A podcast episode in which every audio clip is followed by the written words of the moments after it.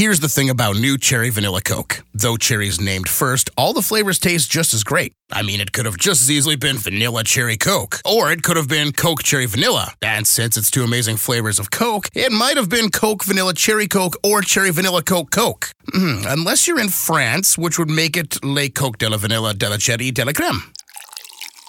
New Cherry Vanilla Coke. So good together. And new Cherry Vanilla Coke Zero Sugar. Same great taste, zero sugar. This episode is powered by Safety FM.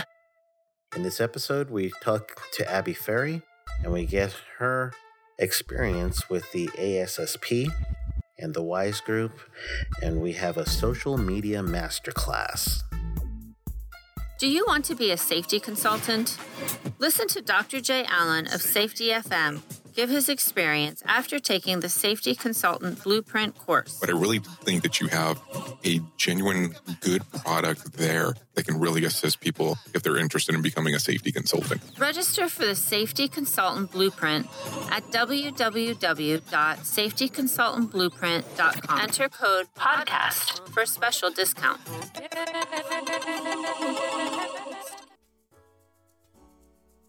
I'm Abby Ferri, and I used to consult on my own full time the past six years. And the past six months, I've been at Hayes Companies, and they're an insurance broker. And I was brought in to focus on construction. So I'm vice president of the national construction practice. And it's great. It's fun. It's nice to get back into my, my home industry of construction and be able to talk to a bunch of companies in that space. So, still a consultant vibe and atmosphere atmosphere, but I work for a company now. I have a job.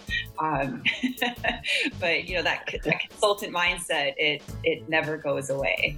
Um, so also, you know, keeping busy, or I guess more than keeping busy, with the ASSP, American Society of Safety Professionals, with the Women in Safety Excellence WISE Common Interest Group, and I'm finishing up my term of um, being president elect of my local chapter, which is the Northwest chapter, which is kind of an oddly named chapter. Um, we cover Minnesota, Western Wisconsin, North Dakota, and South Dakota. So it's one of the largest chapters in the ASSP. Wow, that is yeah. pretty amazing.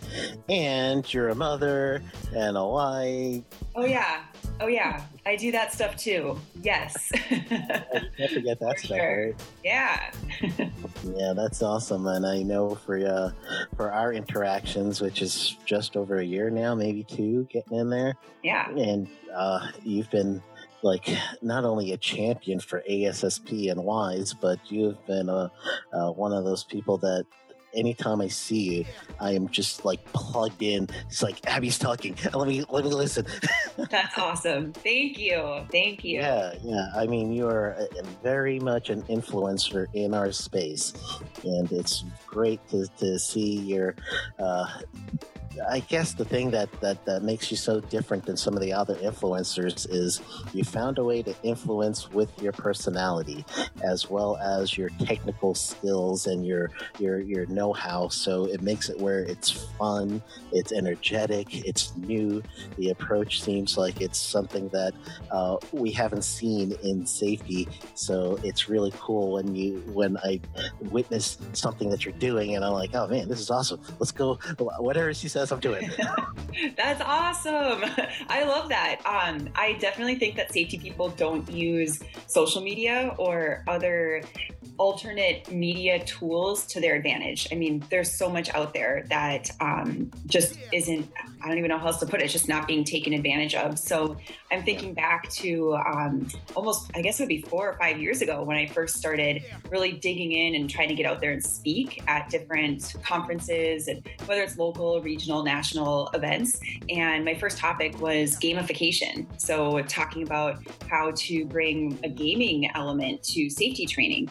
And so I just, as I started speaking about that to people, I thought, well, I do all this social media stuff too. So I started to link that into it as well. And um, last year, yeah, last year at the ASSP conference, I um, was actually taught things by other people that attended my session, and mm-hmm. they almost shamed me into doing an Instagram account. So I have that now.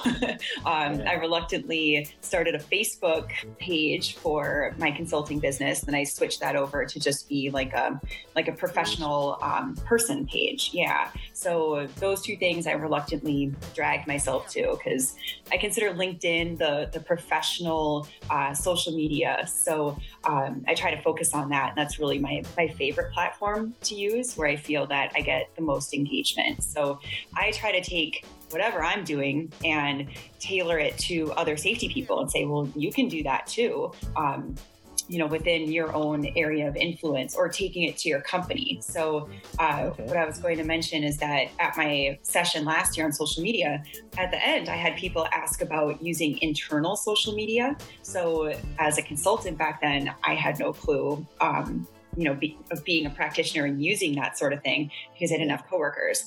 Well now i do.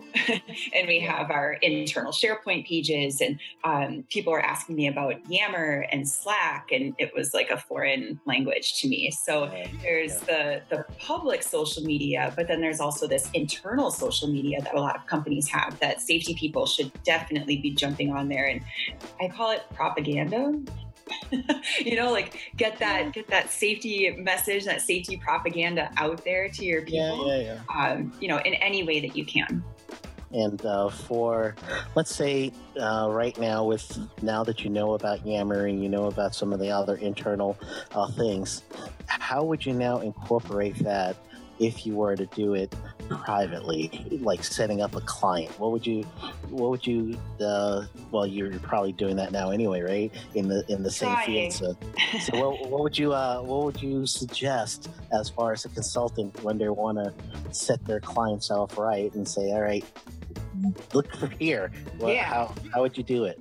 So, first, I'd start by just managing expectations because internal social media is not as fast and furious as public social media. So, with LinkedIn, I can go on my personal LinkedIn and share whatever I want at any time, literally.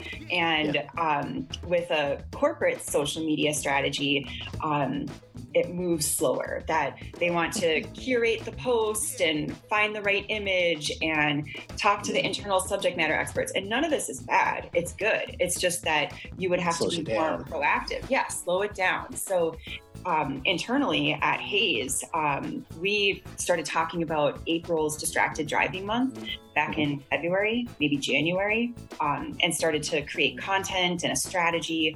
And so that was for internal social media and also external facing social media. So getting that content together and letting people know it's coming so that they look to um, like and share and interact with the links that the company was posting. So there's just a little bit more of um, moving pieces and also mm-hmm. making sure to craft the message. Um, and individually, you know, there's lessons to learn from that too, that we should yeah. still be careful and um, intentional with what we post on social media.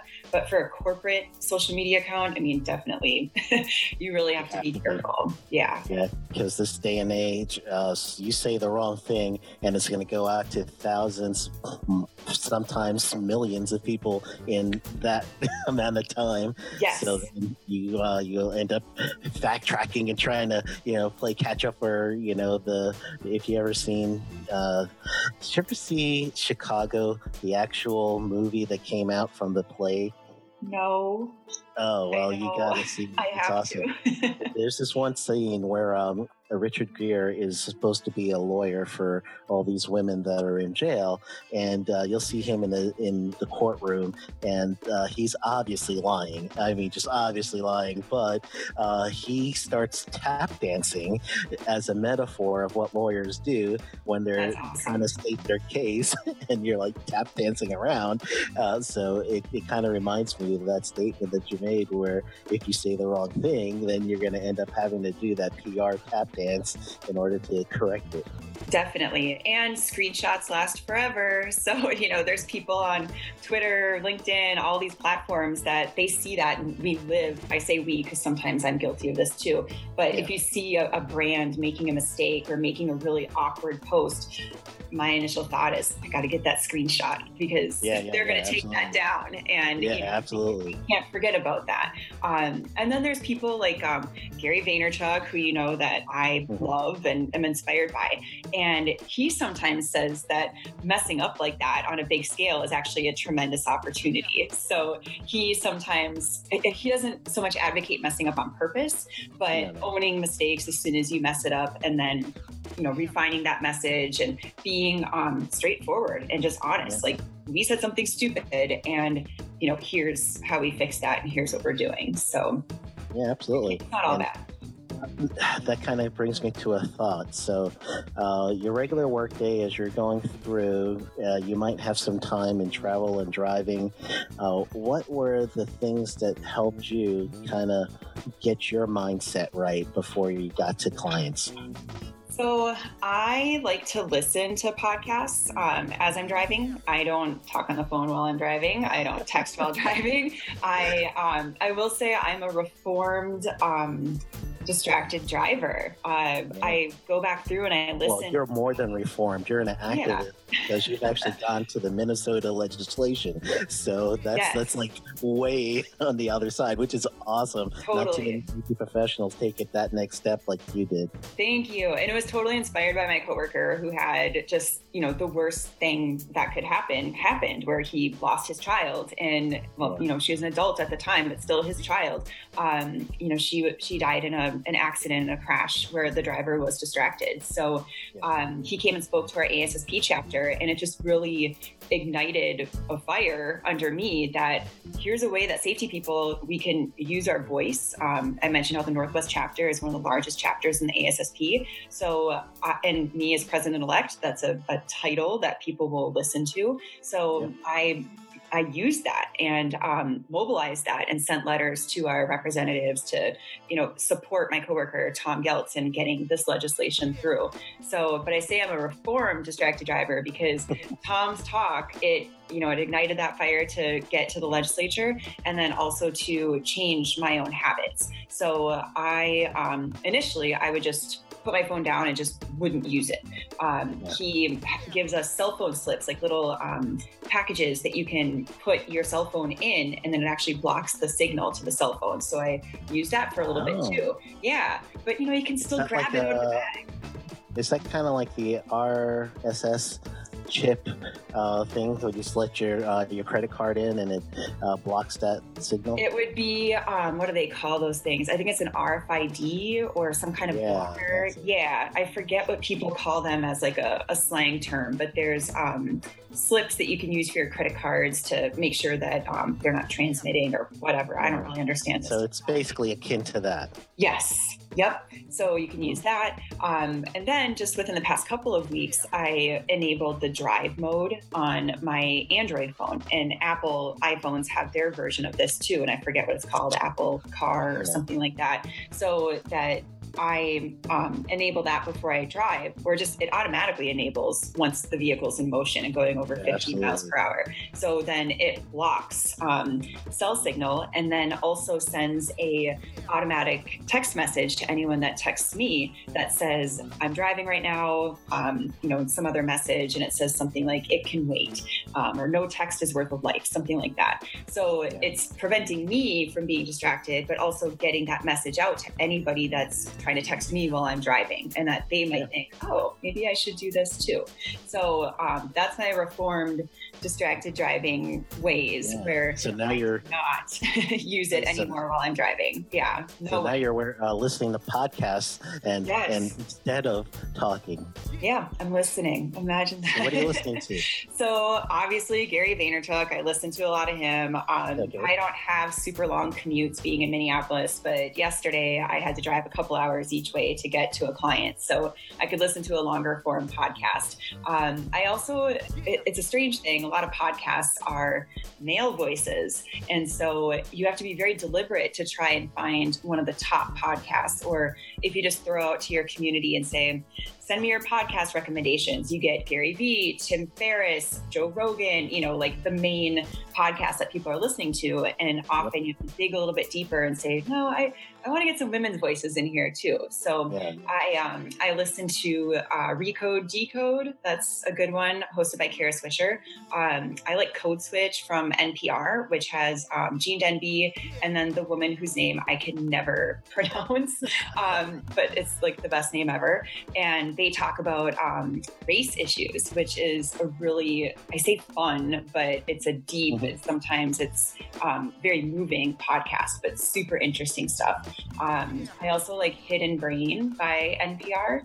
That mm-hmm. one, I posted a link on LinkedIn um, a few weeks ago. There was a very interesting episode about um, gender differences, and it was centered around a woman who won the like the national or international poker championship and her story i Yes, yes, exactly. And I thought, what is this going to tell me about my industry or safety? She's amazing. It was amazing. Like the story was great and the lessons were amazing. So, yeah. um, love I've that. read podcast. two of her books. Oh, very cool. Okay, I might have to search out more of her information because yeah, she's right in line with WISE stuff and what we talk about. Um, well, it would go great, and sorry for for, for getting in there, but uh, yeah. since we're talking about it, it actually will go great for the mindset that you have, not only as a consultant, but in WISE and a few other things, because her background is in psychology, oh. and uh, she was going to get into psychology, and one of her books is uh, is basically a management coaching book that is is uh, about critical thinking. And uh, the reason why it's critical thinking is you know, she's playing for millions of dollars in the poker uh, arena. So therefore, everything, every decision has to be a critical decision. And uh, she's translated that into the business sense. So I really think uh, it, it, would be something I, I, believe, knowing you, that you you would get into. Awesome. Yeah, I love that kind of stuff. That especially the things that surprise me. That I think you know I'm usually pretty open minded, but sometimes I'm like, well, I don't know, maybe I'll try a different episode. But then I stick with it for a minute, and then I end up you know getting sucked into the whole thing. So I love yeah. that sort of thing. Um, Excellent. Yeah, I'm trying to think. What are the other ones? I listened to one yesterday. It's called The Failure Factor, and that's mm-hmm. hosted mm-hmm. by a woman, and she has a Canadian accent. So um, if anyone ever calls my accent Canadian, they can listen to her and hear a real Canadian accent. Um, but her her stuff is awesome. It's about um, just being open about failures and what people have learned from their own failures. And it's yeah. mostly women that she interviews, so that's a, a good one. Um, another one that I really enjoy is um, Girl Boss Radio, and mm-hmm. I hate the title because I, I, hate stuff that's like hashtag boss babe or you know lady boss, yeah, yeah, yeah. girl boss. But um, but you are but I guess, yeah, I just, I don't know what I, just the boss, like, just call it the boss. Um, but, you know, you see the things on Instagram where it's like the coffee mug and it says like girl boss or whatever. Yeah, yeah. Um, but it's hosted by, um, oh my gosh, I'm blanking on her name too, but she founded the fashion website nastygal.com. And I remember okay. being really into her fashions when I lived in Southern California. So learning what she's been up to, and she interviewed interviews some very high powered people. Um, the most recent interview was with Valerie Jarrett, who is the um, or who was the longest uh, serving. I don't remember the right word, but like staff person. She was an advisor to Barack Obama for all, all eight right. years. So wow. yeah, so she's very unusual. Yeah, and um, she interviews other um, like CEOs, and um, she interviewed the the last besides Valerie Jarrett. The other one I listened to was uh, an interview with Tina Brown, who is the first and only woman to have ever edited the um, the New Yorker magazine, mm-hmm. and she also worked at Vanity Fair and um, a bunch of other publications. But very interesting discussion about the work life balance, you know, because when us women start talking, we talk about work life balance and having Right. it all and blah, blah, blah. So it was just a, a really refreshing take on that topic. So that's kind of what I've been listening to. Um, yeah, no. yeah.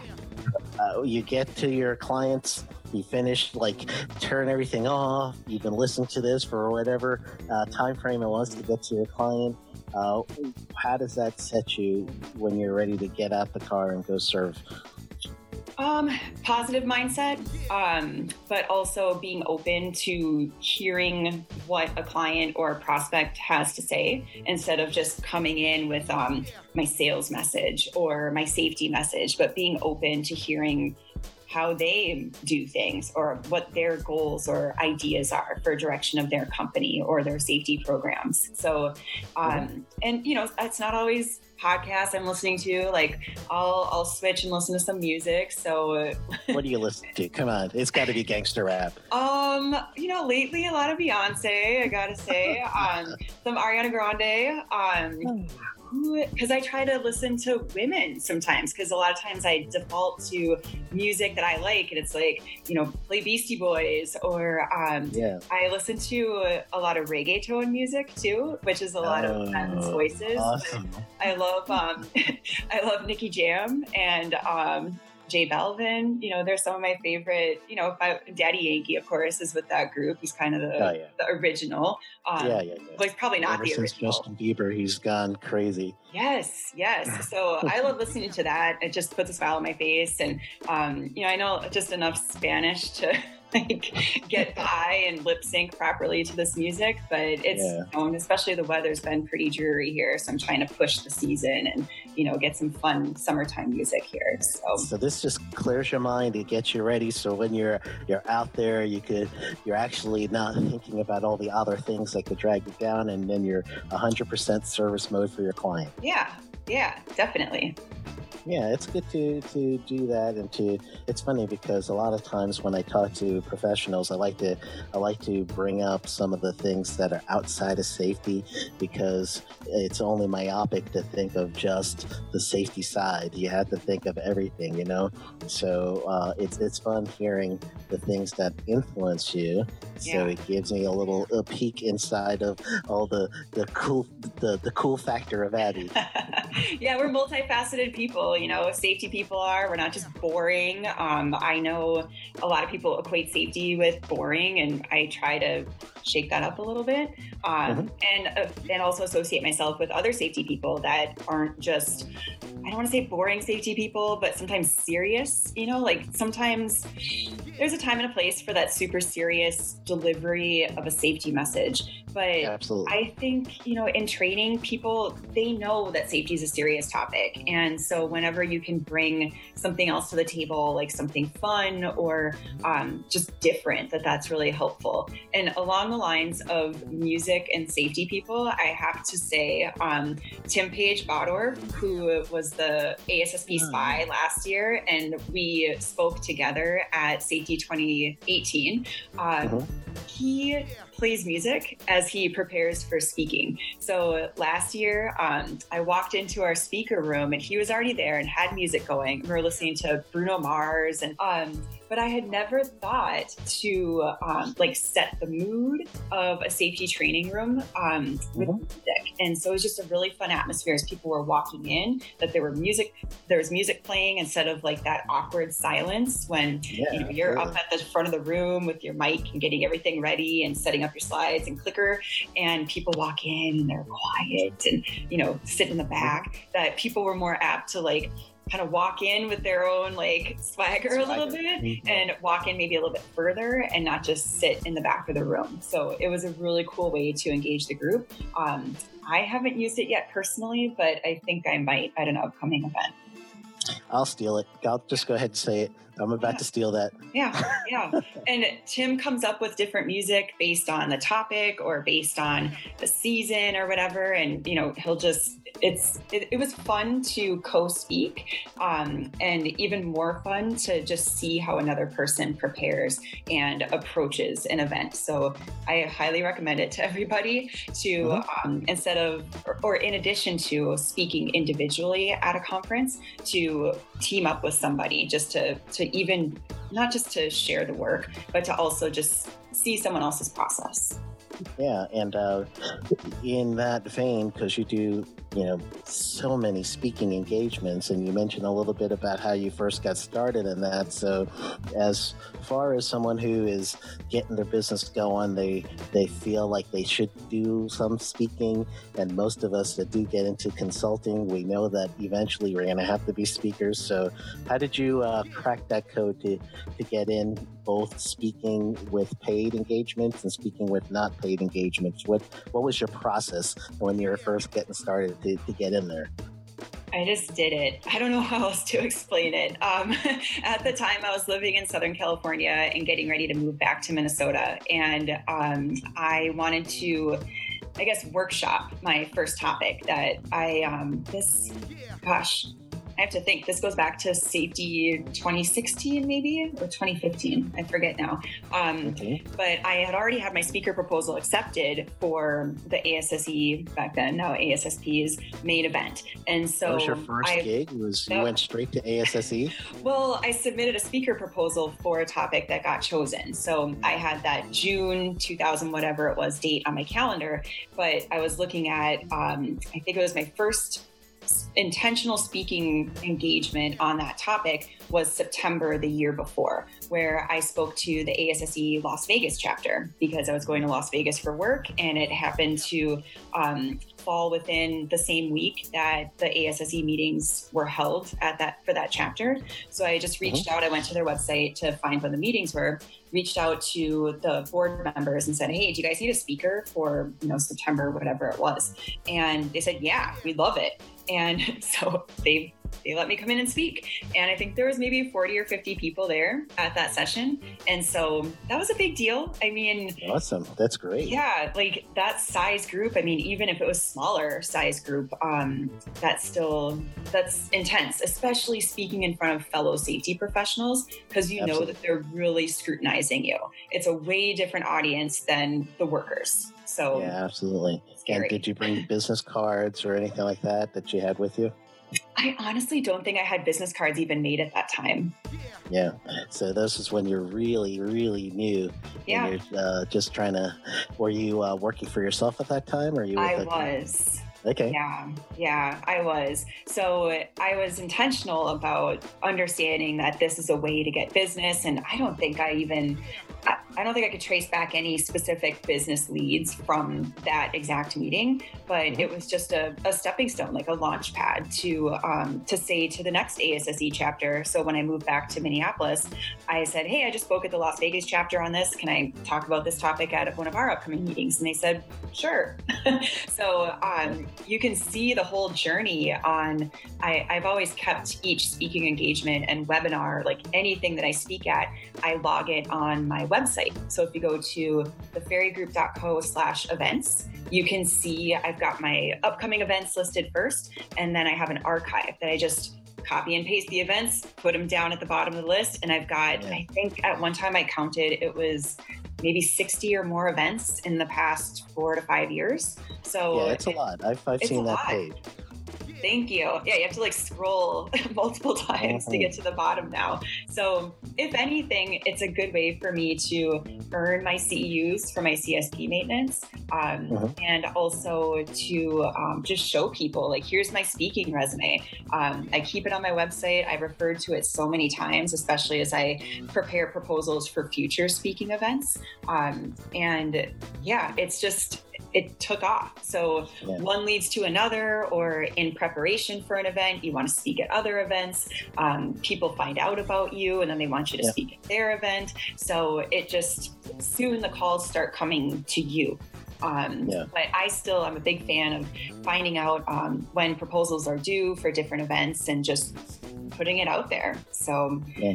yeah. You actually have a system that you teach, or you, at least you you let people see. You know, saying if you want to get accepted, follow these steps. Yes. And that's a, a really good idea and a, a great help to the community.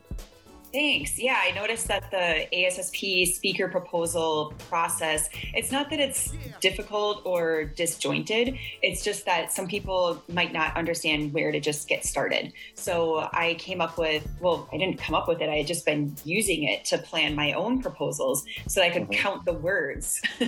because you go in and it's an online form to submit a speaking proposal for ASSP. So I like to work backwards and use Word to count my my literal words so that I know that my title meets the requirement and then go to the ASSP form online and submit my proposal. So 2 years ago is when I decided to make that like a shareable document that it wasn't like I sat down like, "Hmm, how can people have a tool to submit these proposals better?" It was just here's my Word document slap a title on it and shared it with everybody. So I don't know how many people are really using it. I've heard from a couple people that have used it and they said it was helpful.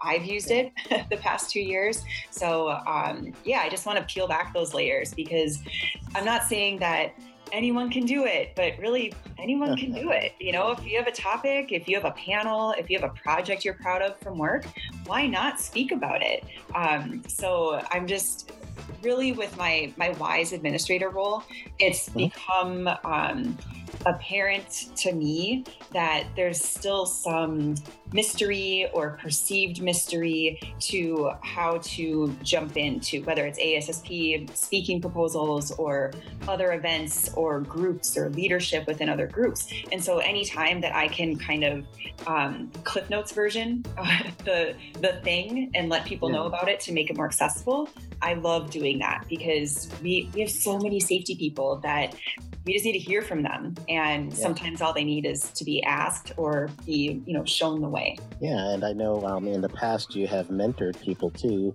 uh, through a coaching program so which is really really good and it's you know similar to what i do so I, I love that idea of you know hey if you need some coaching here and you get a real nominal fee to have someone come in you, you coach them along and it was it was an awesome thing to do and i i really I, I saw that and I was like, all right, Abby, because there's uh, so many times that I I hear this on the other spectrum where you know being an African American in safety uh, can also be uh, distancing, if you will. And I know with uh, which is Blacks in Safety Excellence, and then WISE, Women in Safety Excellence, we kind of have the same uh, the same experience just from different personalities. So when I do see ways that you know you could use to help people you know with your experience coach i don't know how many coaching clients you got from different sexes if it's male female uh, or you know right now i think we have ooh, 87 genders or something yeah, like that. Regardless yes. of, of who you're coaching yeah. you know, it's, it's always really good to see a face that looks like yours that's delivering a message of power and, and uh, delivering a message that is empowering. So, uh, so I, I, definitely saw you doing it, and I thought it was really cool. That's awesome. Yeah, I do um, that. Yes, I still have a WISE mentee and a consultants practice specialty mentee, and then countless, I just call it unofficial mentoring uh, projects and people. Um, I, I've written blogs about it, about how to get an official mentor or just find unofficial mentors. Um, and it's not stalking. You know, you look at someone's LinkedIn and um, it's someone you want to be like, and you can look at their LinkedIn profile and see what their path has been. You can see where they went to school, what are the volunteer groups, what are the groups and organizations that they're associated with for professional groups, and try to model yourself after those people, or even better, just reach out to them. Um, I reached out to somebody today where you just kind of slide into the DMs, right? And yeah, yeah, yeah. he said yes about something. So awesome. there's a, a project project that'll be coming up that's um, just from LinkedIn posts and messaging someone cold through LinkedIn. So, um, you know, there are official mentoring paths where you can get matched with somebody through, especially through ASSP. We have the mentoring program with WISE and BIES and all, all kinds of groups. Um, so definitely take advantage of that stuff. But, you know, with social media, people are so reachable. And how hard is it to just ask? You know, they'll say no, but someone will say yes. Yeah. Uh, and a word to the wise is if you are doing it through LinkedIn, LinkedIn, the way the LinkedIn algorithm works, they will check and they actually could see who's watching their profile. So go ahead yes. and send a little message or something, because then it'd be straight up stalking. Yep, so at that yep. point, you want to at least send an invite at that yeah. point. You know, I see that sometimes. I see it. I honestly, I haven't even looked lately on the who's viewed your profile um, because I sometimes click on people's pages because of I'm going to meet with them or I need their headshot for something that I'm doing. So I just download their LinkedIn picture um, yeah. or just whatever. I mean, I don't, I don't really worry too much about if I, I click and then, ooh, I got to send a message. Um, some people I will worry about that, but in general, I'm not too worried about it. Um, and also lately, not to sound really tooting my own horn, but mm-hmm. I've gotten a lot of page views lately uh, yeah. since I re um, reframed my mindset on how I approach LinkedIn posts. So I don't even look at who's looking at my page anymore because there's just there's been a lot, um, a lot of people there. Don't go too far.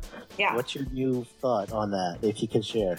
Yeah. So I've I heard a lot of people, or not heard, I read a lot of people complaining on LinkedIn about um, algorithm changing and i started to notice it myself that i i used to post um, my rule is that you have to have an image not the auto populated image from a link but you have to have a separate image with each linkedin post and also your content so um, I would always make sure of that. And so I would get pretty decent engagement with posts. I mean, if something really took off, it wasn't uncommon to get 30,000 views and mm-hmm. a bunch of comments.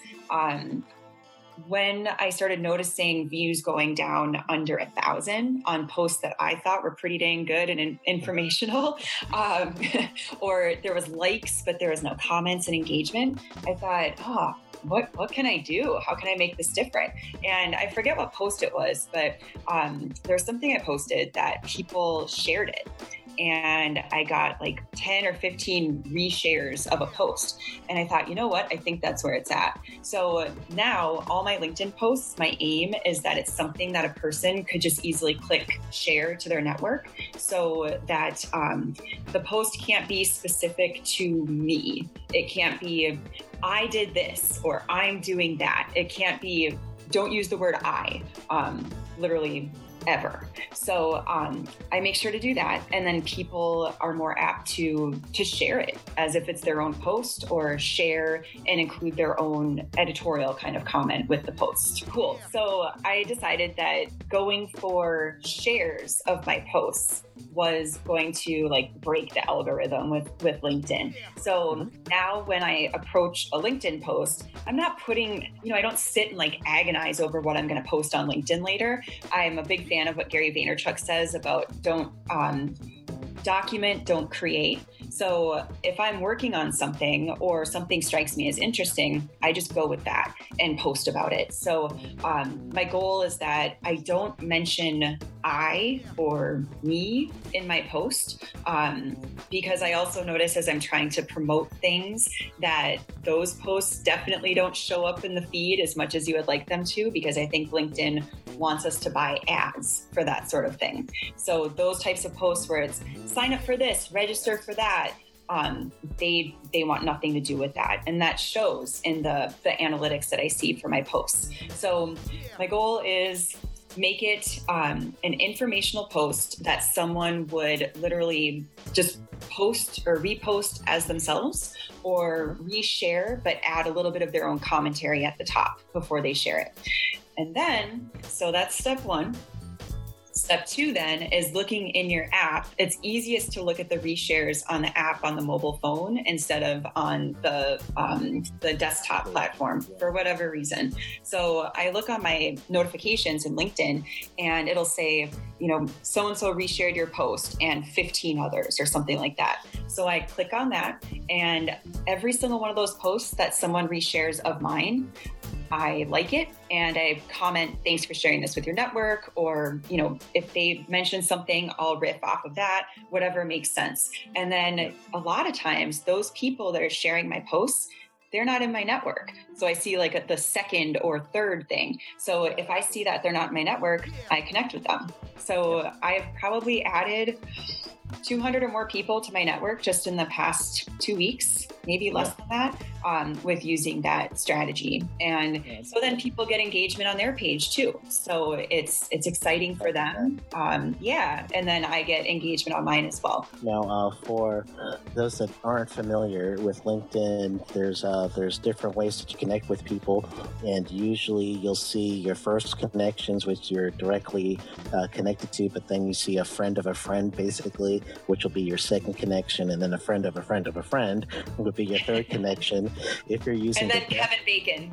yeah, you're no kidding. I think there's at least five degrees from uh, for, yeah. for, for at least the president or somebody with LinkedIn, uh, just because of the way everything's shared. But in uh, in the way, if you're using your mobile app versus the desktop version, the desktop desktop version will not allow you to go beyond your second level, where the mobile app will. So you can actually connect with someone on the third level uh, using your mobile app. So there's more.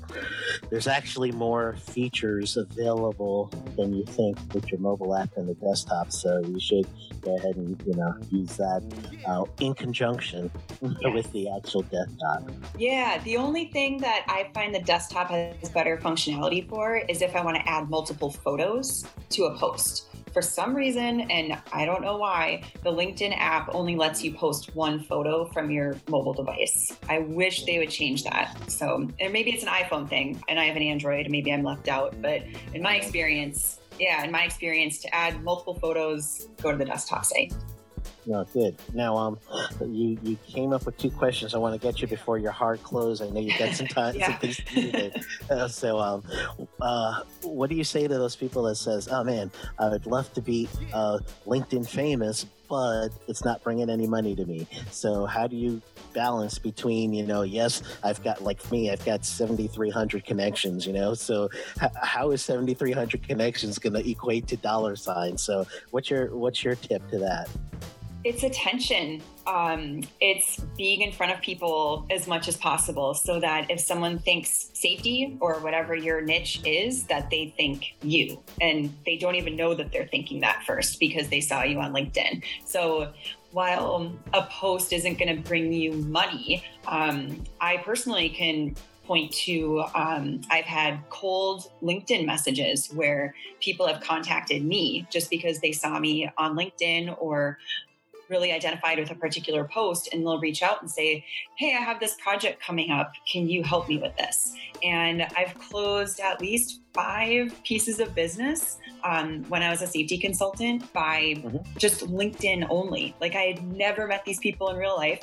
Um, and they reached out and then we were able to to do work together in real life. Um, so uh, I still think LinkedIn it's it's like what Gary Vaynerchuk says about its underpriced attention. I mean, it's free. And, you know, I I have a website. You have a website. Look at your your analytics on your website and how many views you get there versus how many views you get on LinkedIn. It's insane. I mean, you still yeah. have to have a website. Um, that's important. But people aren't just going to your website and reading your blog. Like they find it because of your social media presence. Um, yeah. So I still think LinkedIn is the place to be for business. And it's not going to it's not going to result in dollar signs. Um, it's a way of keeping your name out there and promoting what you're up to. Um, uh, positioning yourself as that thought leader or that expert, subject matter expert in whatever space you're in. So, yeah. actually, a couple of my consultants practice specialty mentees, they've been matched with me specifically for the purposes of getting some help with social media. So, I've been helping, I've helped a few people with just trying to, to have a better um, approach with especially LinkedIn um, and also their website. So, um, and following that whole document, don't create thing, especially as a safety consultant, you're so busy. You don't have time to come up with yeah, marketing. Absolutely. So, you know, just talk about what you're doing. Like you're, you're perfect for this. Like I'm doing this podcast, I'm talking to these people. Um, if you're going out and speaking at events, take pictures at those events, post Absolutely. about the event before you get to the event. Like there's little mini marketing strategies that you can do for anything, like any speaking engagement, even if it's, you know, just your local chapter meeting talk about it. Um, I like to always try to engage people online because not everyone can show up at every event, but I could solicit questions from people before I do a webinar or before I do an in person session and say, hey, I'm talking about this. What's your most common concern or what's the biggest yeah. question on your mind about this topic? And then your your session can write itself because people are giving you that content. So like right. your linkedin your linkedin presence is kind of like your own personal focus group yeah, and truly, uh, hey, did, did I just hear the mic drop over there? I, I think I just heard a mic drop. Uh, so, uh, truly, uh, what what it is in, in basic marketing terms, when you get into marketing, you'll see that um, uh, people pay for impressions and uh, the for instance uh, i think the super bowl ad is, is three four million dollars just for 30 seconds. In some yeah. cases a little bit more for 60 seconds which you never really see. But um, what they're doing is they're saying we have enough viewership that you're going to make an impression on this amount of viewership you know millions and millions of people. So you're paying for impressions. So what you're what linkedin and social media and all those other things have done is they brought down the cost of impressions. So though you may not make money, you know, back and forth, it's you're not spending money in advertising, you're not spending money in impressions yet. You will later. Yeah. But right now you're making impressions, you're cementing yourself as a subject matter expert, you're increasing your range of voice. So now you can talk to anyone in the world. Mm-hmm. And uh, I can tell you from my own um, experience, there's uh, nine people, nine companies that are allowed through OSHA right now. It might be a little bit less, but uh, right now I, I believe it's nine companies that are allowed to do online OSHA 10 and 30 hour and all those right now. So uh, from LinkedIn, my posts and different things, three out of the nine contact me to do subject matter work for them. Uh, so it's awesome. truly yeah, it's great. It's a nice. I like that percentage, right? Yeah. and uh, it's so they they saw me as a subject matter expert from posts and different things I did through LinkedIn and Facebook and uh, Twitter and a few other ones. But I know in the future, the way that social media and every business works is business will be made to be copied. So yes. anything you do will be made to be copied. So there'll be the next LinkedIn coming up, and that might be the Yammer and some of the other things that we're hearing about. But but while this is here, I would ride that LinkedIn uh, as long as you can. yes, I agree. I mean, even Facebook and Instagram too. It's like just just post, just keep posting, keep living your life, and you know, doing whatever it is. Well, better than that, start a group yeah start a group i mean yeah i mean that that's been awesome for you i'm sure and the wise facebook group i mean we've there's people that they haven't heard of ASSP, but they've heard of WISE and they want to be a part of it. And so our WISE Facebook group gets to exist. You know, ASSP hasn't shut it down, they're a part of it um, because we actually drive membership. So there's people that they haven't heard of ASSP and they want to be a part of WISE and be more engaged. So they join ASSP.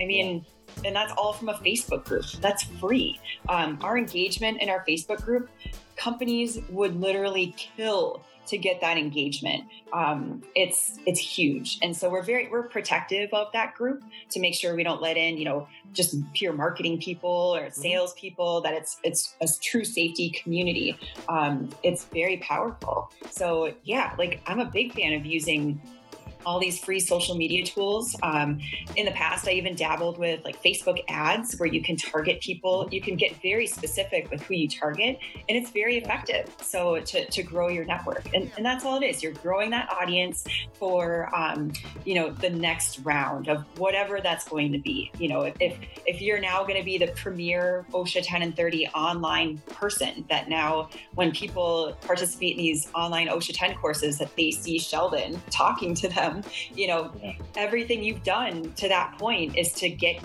make sure people know it's you it's your face it's that's what they want um, and they want your brain.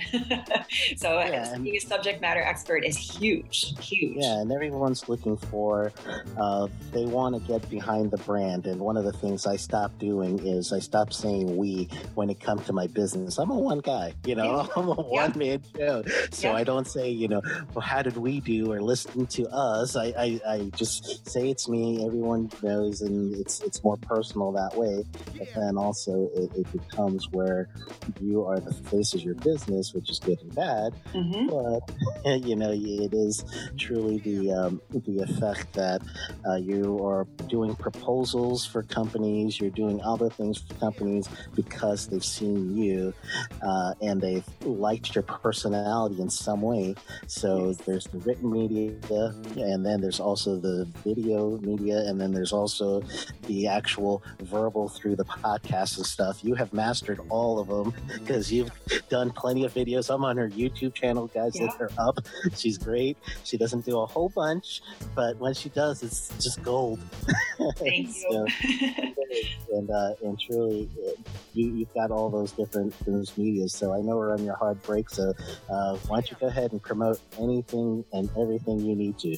Oh wow. Okay. Um, yeah, I just wanted to uh, continue off of that tangent about the personal branding and being an individual because I I did that too. I mean, my consulting business was called the Ferri Group, you know, and it still exists as the Ferri Group, and it's me. you know, people would ask me who else is part of your business. It's like. Oh, me, you know, the group is my satisfied customers, I guess.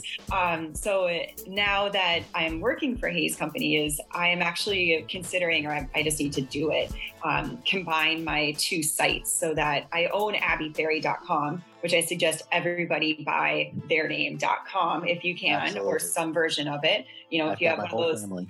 Exactly. Yes, I, I need to do my daughters too. Um, but that's huge. Um, I saw uh, my colleague Regina McMichael. She is a keynote speaker. She does a wonderful job. She uh, launched a website that's reginamcmichael.com. And that's huge because people know her. Um, so I know in the past people would try to come up with like fun business names. And it's like, just use your name, you know, especially if you're an individual doing independent consulting, build your name. Then it's not confusing. So I'm in the process of changing over the ferrigroup.co, migrating things to abbyferri.com so that it's easy and it's understood that it's it's me. And I happen to be at Hays companies now but I still have Yep. my online presence that's you know worth something. Um, so yeah the YouTube page I try to curate to um, have good videos that aren't just you know it's not my videos that I'm curating even though I do upload my own content um, Yep. but it's videos from OSHA or safety equipment manufacturers things like that that I find worthy to share in classes because I love sharing video content, especially modern stuff, not old dusty safety videos, but you know, the new modern stuff. So my YouTube channel is youtube.com slash Abby Ferri CSP. Um, you can find me on LinkedIn. It's linkedin.com slash in slash Abby CSP, or just, you can just search Abby CSP on LinkedIn and find me.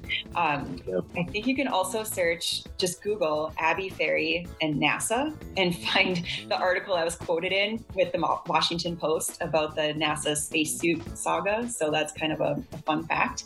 Awesome. Um, yeah. I remember, I remember seeing that. and that was because of LinkedIn. The Washington Post reporter reached out to me because I had a bunch of people commenting on a LinkedIn thread that I posted about the spacesuits. So Yeah. there you go. You know, I, don't I'll forget always your uh, your Facebook uh, resource group. Yes, that's right. So as part of, so we have the the Wise Facebook group, and then part of that group is a, a um, what do they call it? A, a subgroup or a related group? I forget Yeah. what Facebook calls it. But we have the Safety Resource Swap, which is for safety people that are downsizing their office or have a bunch of study materials that they just you know, Marie Kondo is affecting everybody. So if it no longer brings you joy, um, Yeah, let it you know, go. that that accident investigation textbook from 2002 might bring someone else great joy. So we try to match people with um, others that are seeking safety resources, and then you just kind of take it offline and mail stuff to each other, and you know work it out. Um, we also have a as part of the the Wise group, we have a um, another group that's just for CSP studying. So, any of the BCSP certifications, we have a group that's in there to talk about um, strategies or talking about um, different preparation courses, things like that, just sharing strategies for passing those exams, um, all within the ethical guidelines of the BCSP, of course, because it's moderated. Um, Yes. and what else? Gosh, there's a, a wise uh, group on LinkedIn. Um, and what else am I thinking of? Twitter. I still like to use Twitter. Ooh, that's yeah, probably that's my my my first and favorite social media platform. That um, all organic growth on, and I changed my name on my my business Twitter, so it's Safety Abby on Twitter, and um, also my Instagram. That some Oh, young yeah. professionals like shamed me into getting last year is also called Safety Abby. So I try to share stuff there and cruise the the safety selfie hashtag and comment and just encourage people out there that are taking their selfie of them looking looking fly in their safety gear and just encourage them and say this is awesome. Um, Yeah. So yeah, um, what else? Jeez, I use Snapchat. You're I- all over the place. yeah. Um, the past two years, actually, at the safety conference for ASSP, I purchased Snapchat geo filters. Um, where anyone else using Snapchat that was in the expo hall could flip through the filters and find my Snapchat geo filter and use it. So um, that was pretty fun too. Yeah. Again, it's not bringing you income just from that, but it's Yep. attention that I did that. And then, so I did that two years ago, and then ASSP did it last year. So, uh, you know, I, I I think they might have heard from somebody. You're a trendsetter. Snapchat geo filters. I think so.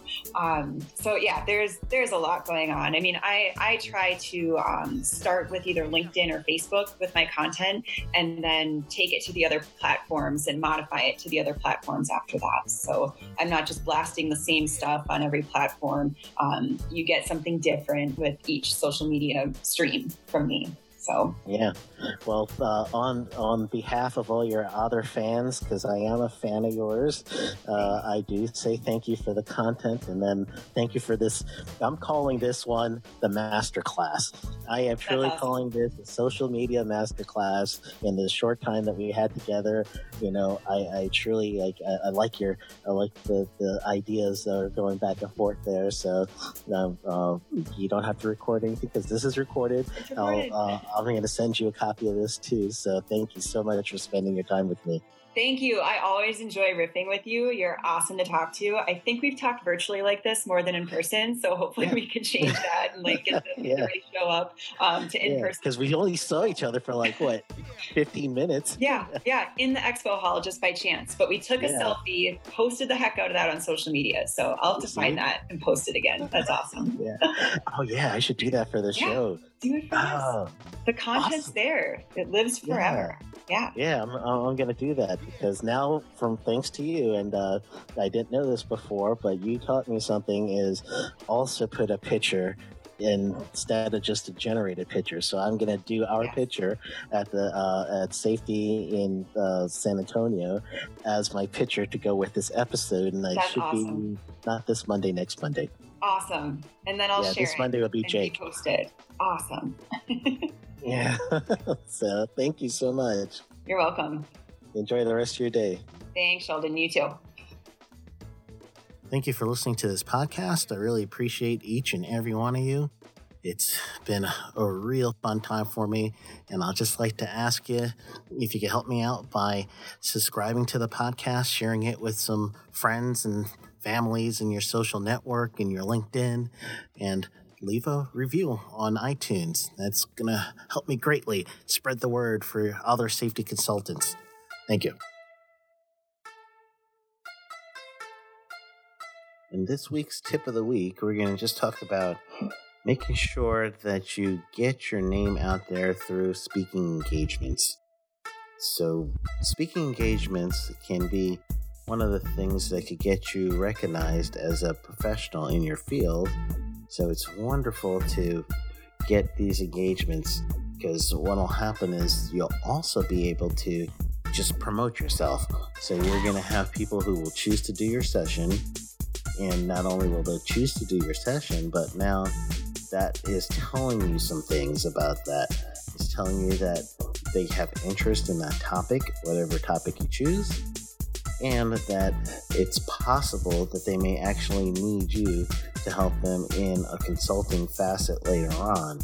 So, the idea behind it is make sure you choose your topic as to something that you are really strong on uh, wrap your services around the things that you're uh, going to be teaching on, or for whatever time period. Usually it's an hour if you're doing this. And then get your proposal submitted to whatever association that you're going to. So just choose the association. I choose ASSP. That's uh, who I belong to and each year they kind of have like a year lead in. So right now, as the time of this recording, we're in 2019. They're already seeking proposals for 2020, and the event's going to be summer 2020. And at this time, I'm doing the recording in May of 2019. So you have to think ahead as to where you want to do your speaking engagement. But uh, when you submit your proposal, look really close as to the requirements for proposal and just write it out. Make sure that you get the correct word count in because that does make a difference. And then not only do you get the correct word count as into your bio and what the topic is and um, any other resources that you're going to have available during that. So do your research there but you really want to make sure that you're going to have a topic that is going to be uh, a topic and name actually. The name is very important. You want a catchy name. You want something that uh, someone could see and they could really get them thinking. So last year when i spoke at the ASSP in san antonio uh, at safety 2018 my topic was the future of OSHA. So hearing that topic, uh, and it was very well received. I had a lot of people show up, and it was the last day of the event during the very last session, and I had a lot of people that came out to that event, and I think it was really because of the name recognition. So you choose a topic that is going to uh, make people think, make them want to really sit in, and then when you're speaking, don't just speak about yourself and your services and make it a, a sales pitch because that's not allowed. So, what you're going to do is keep your cards with you and uh, have it available after, genuinely afterwards. Then someone's going to come and they're going to want to talk to you about your topic. You would have struck a chord in some way if you presented it well. So at that time, you give them your card, you let them know that you're available, for any service request that they need, and then you're basically using the ASSP name or whatever uh, association you go with with your speaking and you're getting their credibility to some degree to get people into your training session. After that, it's whatever you do. And so you'll have to make sure that you put a great presentation together just so that everyone knows that you're not out there to make a buck, you're actually out there to help. But if you can also service some of the needs that they have, it becomes a win win opportunity for you. So that is the tip of the week.